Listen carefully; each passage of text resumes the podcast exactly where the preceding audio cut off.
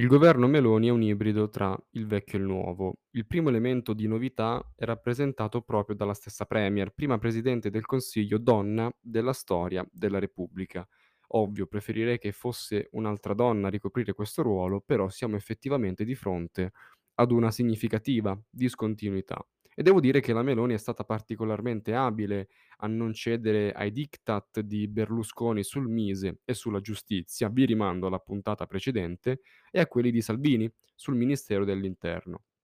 Il secondo elemento di novità è purtroppo insito nel nome di alcuni ministeri. Ad esempio, il Ministero delle Politiche Agricole diventa dell'Agricoltura e della Sovranità Alimentare.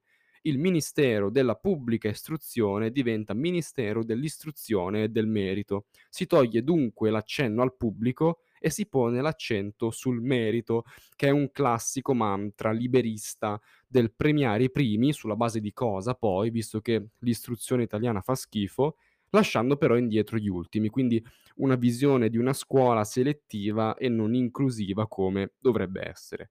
Ministro dello sviluppo economico diventa delle imprese e del Made in Italy, ministro delle pari opportunità diventa ministro della famiglia e della natalità, perché l'obiettivo principale delle donne è ovviamente quello di fare figli. Sono dunque spuntati dei topos molto legati ad una cultura conservatrice. Dall'altro lato invece abbiamo il vecchio, ossia una squadra di governo piena di riciclati delle passate legislature dei governi Berlusconi. Andiamo a vedere chi sono, ovviamente senza stupore, perché sapevamo cosa andavamo incontro, e poi dopo le elezioni di Ra- eh, La Russa e Fontana al Senato e alla Camera ero pronto a tutto. Andiamo a vedere chi sono. Ministro della Difesa Guido Crosetto, Fratelli d'Italia. Per Crosetto ci sono molti conflitti di interesse. Crosetto infatti lavora da molti anni con aziende operanti nell'ambito della difesa, come Leonardo. Inoltre, fino a ieri, era presidente dell'AIAD, una associazione delle aziende del settore militare. E poi è azionista di un'azienda privata che offre servizi di lobbying. Quindi Crosetto dialogherà con queste aziende non più in qualità di imprenditore, ma come ministro della Repubblica. Ministro degli esteri vice premier Antonio Tajani, Forza Italia, ex presidente del Parlamento europeo, e vediamo se sarà in grado di gestire gli impulsi da rincoglionimento del suo presidente in merito alla politica estera. Vice premier e ministro delle infrastrutture Matteo Salvini, che non so esattamente cosa ci azzecchi. Uno dei suoi storici cavalli di battaglia è il ponte sullo stretto, spoiler, non si farà mai, perché c'è altro a cui pensare. Vediamo se sarà in grado di lavorare seriamente e non fare la mina vagante come nel Conte 1, ma dubito fortemente. Ministro della cultura Gennaro San Giuliano e chi era fino a ieri questo signore era il direttore del TG2, quindi un giornalista che diventa ministro della Repubblica. Ovviamente tutto meraviglioso.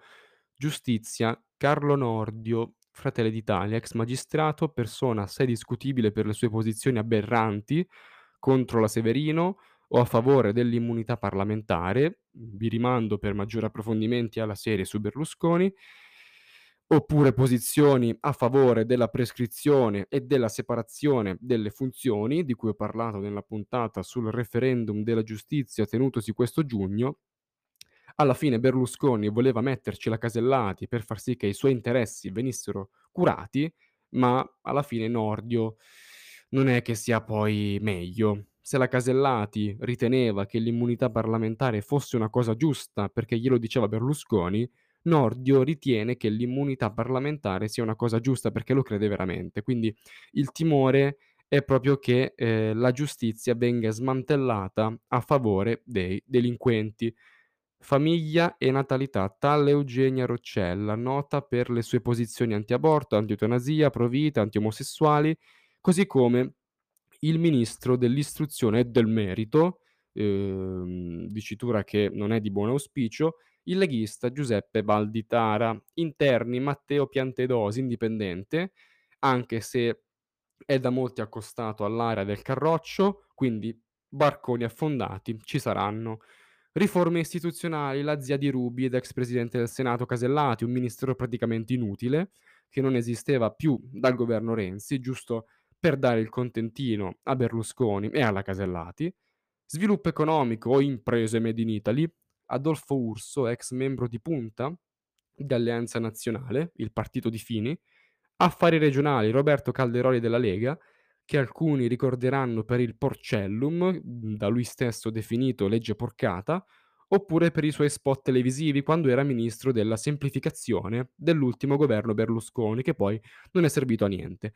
Economia, ex ministro dello sviluppo economico Giancarlo Giorgetti. Non è che sia molto entusiasmante, però Giorgetti è uno dei pochi apprezzati anche al di fuori della Lega e del centrodestra. Università, Anna Maria Bernini, anche qua contentino a Berlusconi, rapporti col Parlamento Luca Ciriani, fedelissimo della Meloni, ex, ca- ex capogruppo di mm, Fratelli d'Italia al Senato, dai toni molto pacati, però ideologicamente fa schifo un po' come tutti. Disabilità, Alessandra Locatelli, già ministra nel Conte 1, eh, nota per alcune sue uscite, ad esempio quando era vice sindaco di Como se la prendeva coi mendicanti perché facevano l'elemosina. Lavoro, oh, lavoro è un um, nome che suscita molta curiosità, perché parliamo di Marina Calderone. È un tecnico, è stata presidente del consiglio dell'ordine dei consulenti del lavoro, il marito è stato presidente del consiglio di amministrazione ehm, del Consiglio nazionale consulenti del lavoro e anche consigliere d'amministrazione dell'INPS, quindi doppio conflitto di interessi. Vediamo cosa farà e soprattutto come si comporterà con il discorso del eh, reddito di cittadinanza, visto che non ha mai espresso una posizione in merito. Ambiente, Gilberto Fratin, fedelissimo di Berlusconi, vice ministro dello sviluppo economico nel governo Draghi, in passato consigliere, assessore, vicepresidente della regione Lombardia. Eh, turismo, altro conflitto di interesse per Daniela Santanché, proprietaria dello stabilimento Twiga della Versilia. Agricoltura, eh, Francesco Lollobrigida, ex Missino, ex Alleanza Nazionale, braccio destro e cognato di Giorgia Meloni, personaggio di punta di Fratelli d'Italia, per cui era capogruppo alla Camera. Nello Musumeci al sud, ex governatore della Sicilia, picconato da Forza Italia e Lega per la mancata ricandidatura in favore di Schifani, risarcito poi da Fratelli d'Italia con un posto nel Consiglio dei Ministri. Vediamo come si comporterà visto che al sud ha stravinto l'opposizione, in particolare i 5 Stelle. Affari europei, Raffaele Fitto, uno che ha aiutato la Meloni a farsi strada nel contesto internazionale ed in particolare europeo, è un pregiudicato, un prescritto. Pubblica amministrazione Paolo Zangrillo, ex coordinatore di Forza Italia in Piemonte, fratello di Alberto, medico di Berlusconi, primario dell'ospedale San Raffaele, presidente del Genoa. Sport e politiche giovanili. Il 62enne, ripeto, 62enne Andrea Abodi, ex presidente della Serie B.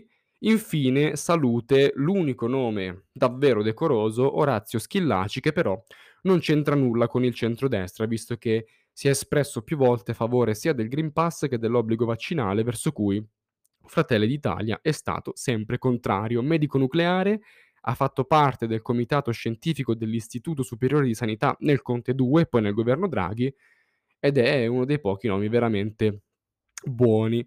Quindi una schiera di uomini sotto una donna premier, 6 sono le donne, ma è come se non ci fossero perché hanno tutte una mentalità maschilista, 11 ministri dell'ultimo governo Berlusconi ed è un governo di merda ma lo dico senza stupore, quasi anche senza preoccupazione, anche se leggere il profilo della ministra della famiglia mi sono venuti i brividi, per ora non ha senso indignarsi. Hanno vinto e hanno tutto il diritto di governare. Io mi auguro che da cittadino italiano il governo Meloni faccia un buon lavoro, spoiler non lo farà, ma spero lo faccia.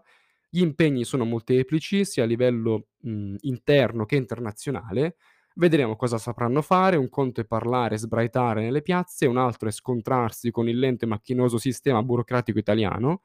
Vediamo cosa succede, io penso che ne vedremo delle belle, soprattutto cosa ci riserveranno gli altri due azionisti Salvini e Berlusconi. Il punto di domanda è se il primo riuscirà a governare senza fare allo stesso tempo opposizione, come ha fatto nel Conte 1, il secondo se continuerà a mostrare segni di rincoglionimento come qualche giorno fa. A noi invece spetterà il compito di fare un'opposizione viva incazzata, intransigente e costruttiva.